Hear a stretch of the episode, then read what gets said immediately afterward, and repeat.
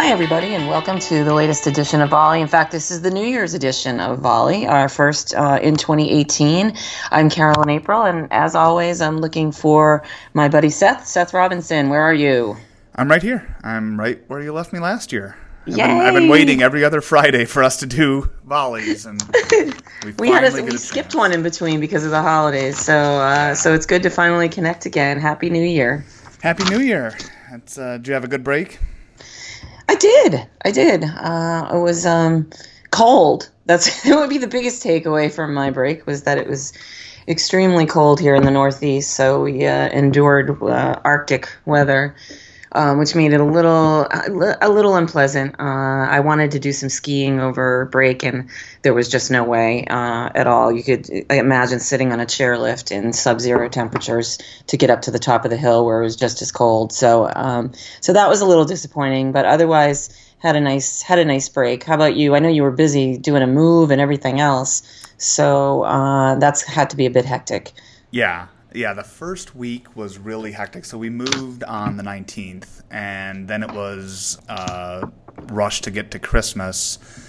And then after that, it was just kind of recovery and unpacking and stuff. Uh, and then the I took the first week of January off, and that's when I finally kind of caught my breath. And it was cold here too, so we weren't getting out very much. And that actually worked out okay to just kind of be in the new place, you know, do some unpacking or not, and just enjoy it uh, and get ready to come back to work. So uh, yeah, it was busy to start out with, and then it was calm, and it all overall it went well. That's great. That's really great. You'll have to have me out to your new place when I'm next in Chicago. I would Chicago area. to do it. Yeah. yeah, exciting. Very exciting. So we're here in a new year, and uh, we're starting to think about all of the research that we're going to be doing this year. And I'm I'm kind of excited for a lot of projects uh, that we're going to get going on. But we are right now in kind of the the home stretch of what we do annually, our uh, industry outlook, uh, which is kind of an overall macro view of the state of the industry right now, the size of the industry, what it looks like demographically, and then we also do a set of trends every year, um, things that we're seeing and we think are going to have um, some sort of impact on IT pros, the channel, and the rest of the industry over the course of the year. So we thought we'd talk um, at least about a couple of our trends that we're um, that we're uh, putting in the report. And so I don't know, Seth, if you want to start with yours, um, we can wrap up with mine, or we can go the either way. Yeah, I'll I'll kick it off. Um, Okay. So I've got a set of trends in the report around four areas that I think are going to be really big topics within IT departments and within IT companies and IT functions: cloud, IoT, artificial intelligence, and security. I think those four are going to dominate. And uh, when you get the report, uh, you can see what exactly I say about those areas. But then I've got one that sort of sits above those, and I think sets the stage for the way the year is going to go, the direction that technology is going to take. Uh, and it's around this idea of democratization of technology. And that word has been used a little bit uh, in the past. I think it's sometimes been used almost synonymously with consumerization. But I think there's a difference there. When I think of consumerization of technology and when I see discussion around that and, and the way that people are using that term, I feel like they're talking about the fact that technology has become easier for a lot of people to use. And so there's a lot of abstraction. Uh, obviously, costs have dropped, and so we're all carrying around really powerful computers that used to have to sit on our desk, and we're able to do more things with that. And networks are ubiquitous now. And so all of a sudden, a lot of people are able to use technology that probably weren't power users before. And to me, that's what consumerization is all about: is making it easier and coming up with those user interfaces and, and doing those things. Democratization, to me, is about the fact that it has become easier for a lot of people to create new technology. Uh, and so you've got things out there like open source software that make it a lot easier to develop rather than starting from scratch and needing to write in uh, a single language or proprietary um, environments or something like that. You've got 3D printing on the hardware side that makes it easier to prototype and and and try things out. And, and there's a lot of other examples that I, I think we're seeing come to fruition in something like blockchain. Uh, that's a, a new technology model that was created because this creation process is easier and, and because there's a different feeling of trust around technology. And so this this ease of creation I think is going to continue to impact trends and it's going to impact the technology landscape. And you're going to have more and more things that are coming from different corners. And maybe they've got sort of a niche purpose, or maybe they come at a problem from a different angle. Um, but it's not always going to have to come from the places with deep pockets anymore. Uh, and, and, you're going to be able to see a lot more people uh, experimenting and putting out prototypes and, and doing new things uh, and and that's going to complicate the picture certainly, but it's also going to add to the solution set, and there's going to be a lot more out there for people to choose from. It's it's very interesting. Um, it, what comes to mind for me is we talk a lot about, and we did last year especially, how every industry is a technology industry or is a tech, is in the technology industry in a sense, because so much of what we do now is digitized, regardless of what vertical we happen to be in. And when it comes to democratization and, and everybody having the ability to create technology solutions in some sense, this also opens it up to the masses. And I think that's a good thing. As you said, um, we're going to have a lot more prototypes and, and, and solutions that can be vetted and been and can be uh, put into the marketplace or at least tested out without having to have those deep pockets, as you said. It doesn't have to come from the giant, you know, the giants of the industry anymore, or even some of the smaller providers. Uh, I do see a danger in that also, though, um, with having perhaps uh, novices with advanced tools that they're able to use to help them be able to create things easily, uh, but it's not necessarily their skill set. And perhaps there will be things that are overlooked in terms of security uh, and other types of considerations. So it could be a little bit of a wild west. Uh, I'd be interested to hear what you think about that. That's a great point. Um, I didn't touch on it as much in the report, but I think that that kind of goes along with the whole rogue IT or shadow IT trend that we had been seeing for years that yes, people are able to do more with technology, either you know procure it or try to implement it. They they've got that literacy now, and things have become a little easier in in certain cases. Uh, and, and so all of a sudden there's this potential for them to do something, but you're right that there's certain knowledge and certain expertise that's missing, especially when you're coming into an enterprise environment. Uh, and so there's there's a lot happening in the consumer space that is is driving technology forward in general. But I think what that's doing is kind of highlighting the wall between the consumer space and the enterprise space. And we've seen this with like the cloud file sharing services uh, and and with uh, devices and, and a lot of other things that are really taking off in the consumer space, and then they want to come into the enterprise space, but they don't have all the guardrails and, and security features and, and things that a company would need. And, and they get there pretty quickly, but there is growing pains around that. Uh, and I think you're right. I think it's going to be the Wild West. I think that people have to be aware of that. And so now, when you're evaluating technology or when you're trying to implement technology, you you maybe have to have a longer list of questions than you had before around is this safe? What's happening with data privacy? How well does this integrate? You know all, all of those things that uh, will in in a large part remain the purview of the IT function. And and this is where I think that IT professionals and IT providers can feel some comfort in in their job that as easy as a lot of this uh, stuff becomes to use it's still not that easy to actually integrate and secure and turn into an overall architecture. Uh, and so I think those people with those kinds of skills are, are going to continue to thrive. Yeah, I would agree with you. I think that the you know the, the none of this obviates the need for seasoned IT professionals and third party providers that you find in the channel who do have that level of expertise. It's sort of like in the world of writing, once the internet exploded with blogs, everybody could be a journalist, but the reality is there is uh, an expertise to it, and there is schooling that goes along with with a lot of real journalism. That now we're seeing the the results of. Everybody thinks that they're a reporter out there on the internet. Uh, doesn't always work out so well.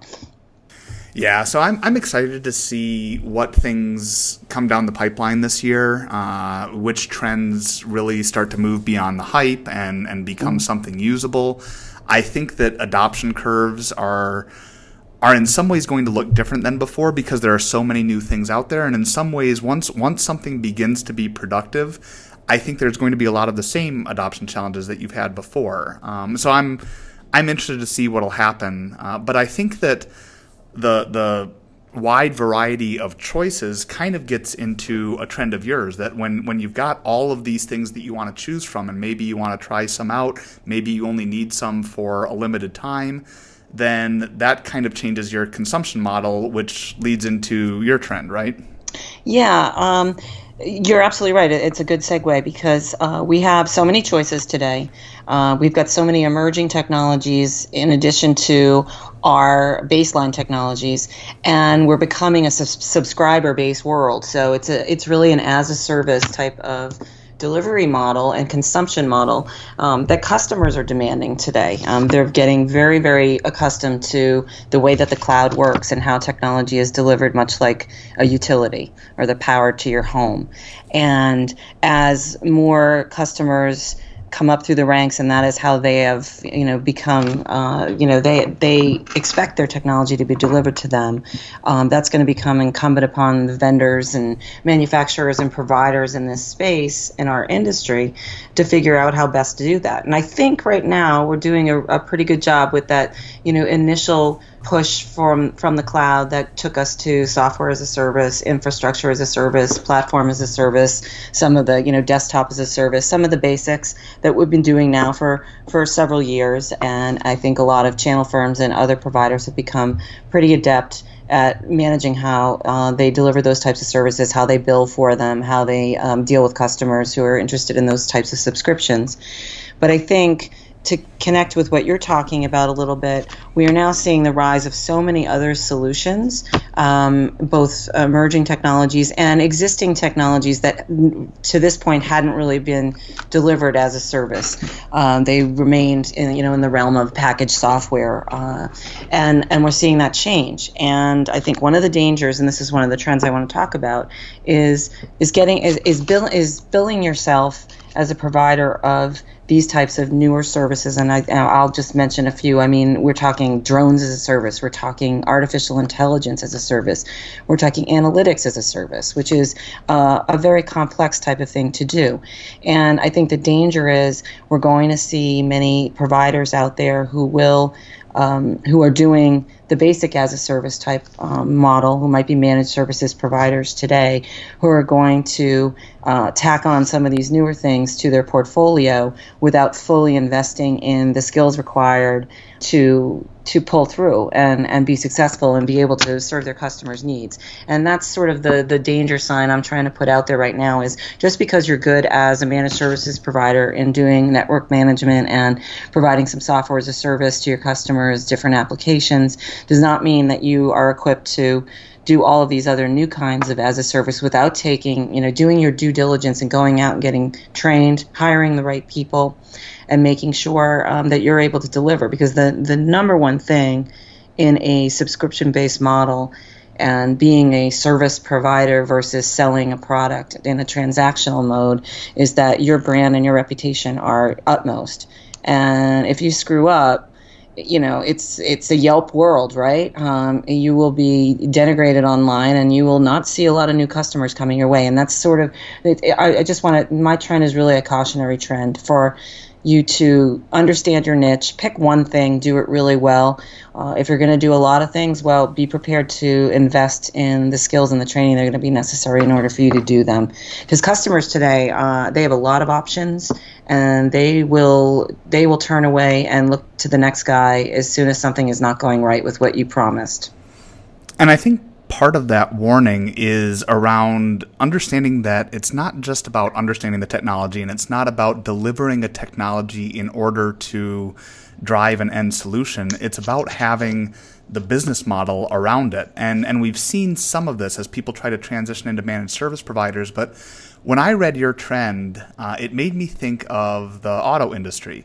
Uh, and I thought, you know, you're, you're kind of talking about subscriptions and you're talking about, you know, buying versus leasing, sort of, and so you know, car companies or, or dealerships, you know, have have offered that you can buy a car or you can lease a car, but that's really, I think, the the difference between providing an, on, an ongoing service and, and moving from a one time sale into recurring revenue, which is where I mm-hmm. think a lot of providers have gone with managed services. But really, a subscription service is going forward and, and saying now we're talking about Uber and Lyft. And those two those things are not offered by car companies or dealerships that have been around for a while, right? It's a completely new model that had to come from somewhere else. And so it's not just the next sort of natural step from generating recurring revenue or or doing kind of ongoing management it's completely rethinking it and i think we see this from from the vendors a little bit that vendors like microsoft are starting to ask their partners we want you to report back on the utilization of some of these services it's not just you know did you sell it and it's not just are you continuing to manage it it's how much is the customer using it and I think for a lot of providers, that's a question they've never asked before, and they've never really had the DNA to answer. And it's not just going to happen overnight. Uh, and so there is this whole business model component to providing things on an as a service basis. No, you're totally right. I, I once read there's a staggering number of Office 365 subscriptions that are sold by partners out there, but are never uh, activated. They, they lie dormant, and partners are not taking note of this. And Microsoft now does want to know. I mean, are you selling these uh, these 365 subscriptions? Are the customers even using them, and to what extent are they using them? Like, what capabilities are they using? What features are they using? And building in the ability to track that from a provider at a provider or partner level uh, is something that the, you're right they they have not uh, generally done before and and it does require data analytics it requires uh, sort of a, a, moving up the stack just a, a, bit where I think a lot of these companies are going to struggle in their transition. And this maybe this is this is round 3 of business transformation for the channel where you're moving from transaction sales to managed services and recurring revenue cloud services i guess. Maybe this is stage four. I don't know. Cloud services would be the third stage. And then and then the fourth stage being you know how to actionably do some analysis around what your customers are actually doing so that then you can then on on the front end tweak what you want to provide to them, personalize the type of uh, technology that you're going to try to sell to them or that you're going to activate for them in the subscriptions that they're using, you know, deactivate stuff that they're not using. Uh, it, it's it, it's it raises a very interesting question, and I think uh, I think it's going to be a bit of a bloodbath. I think for a lot of smaller providers trying to figure out how to do these types of things that are very complex and sophisticated when they're, they're trying to keep their their basic business running. And so, you know, my advice has always been to, you know, pick one thing, one or two things, pick those, dive into those and make those your niche. And I think that's the way to survive in this world uh, that is becoming so diverse in terms of what the offerings are out there, how you can consume these offerings, and what some of the demands are from the, the end customers um, it's going to be uh, an interesting little jungle to navigate, I think, going forward, especially this year. Yeah, and I, I think that picking your specialty and doubling down on it or building around it is totally fine. You know, this is a message that we've had for the past couple years uh, that I think you and I have both kind of been sharing as we've been presenting or writing. Uh, a little bit different from what we used to say. I think when we started looking at cloud, we and a lot of the other industry people were kind of saying, hey, this is the direction that the industry is moving. And at a real high level, it is. But I think that even if the industry is moving in that direction, it's becoming more diverse, like you're saying. And there still is a place for several different business models. It's not that everyone has to become this one type of thing. Now, there might need to be less of a given business model as another one grows but I don't think there's going to be total elimination of a business model. And and so there's going to be places where selling equipment still works and there's going to be places where co-located data centers still work and there's going to be places where subscriptions work and sometimes they're going to work together. Uh, and so I think there will be a lot of partnering opportunities. I think mm-hmm. there will mm-hmm. be a lot of opportunities for people to like you said, focus and specialize and be the person that's providing this thing. Uh, and and then it'll be really interesting to see exactly how end users and, and customers that need to procure IT services, how exactly they structure their network of partners in the future uh, to, to try to manage all of these models and to try to get the specializations that they need to have in their own businesses. Yeah, we've paid a lot of lip service over the years to partnering uh, with uh, other companies that have a skill set that you lack, and you have a skill set that they lack.